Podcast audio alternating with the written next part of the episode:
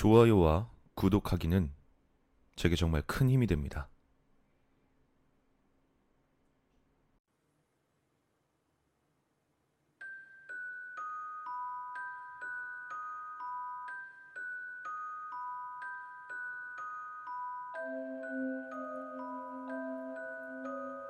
연말에 친구와 함께 근처에 있던 저수지로 밤 낚시를 하러 갔었다.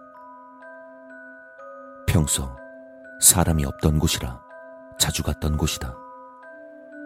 하지만 연말이라 그런지 우리 말고도 누군가 있었다.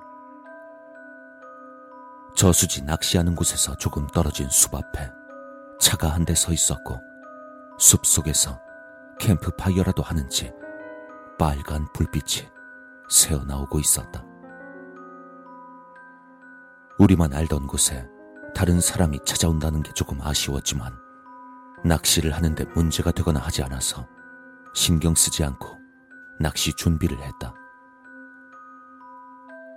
그렇게 한창 낚시 준비에 바쁠 무렵 숲속에서 한 남자가 걸어와 우리에게 말을 걸었다.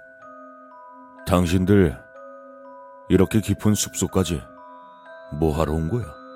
예? 저희 밤 낚시하러 왔는데요. 뭐 저희가 방해한 거 있어요? 아, 밤 낚시? 아니야. 하던 거 마저 하시게. 그렇게 말한 남자는 바로 돌아갔다. 우리도 더 이상 신경 쓰지 않고 낚시를 하다가 돌아갔다.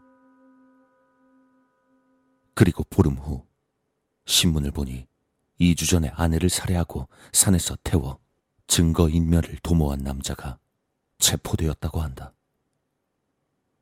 사진을 보니 그때 저수지에서 본 그 남자였다.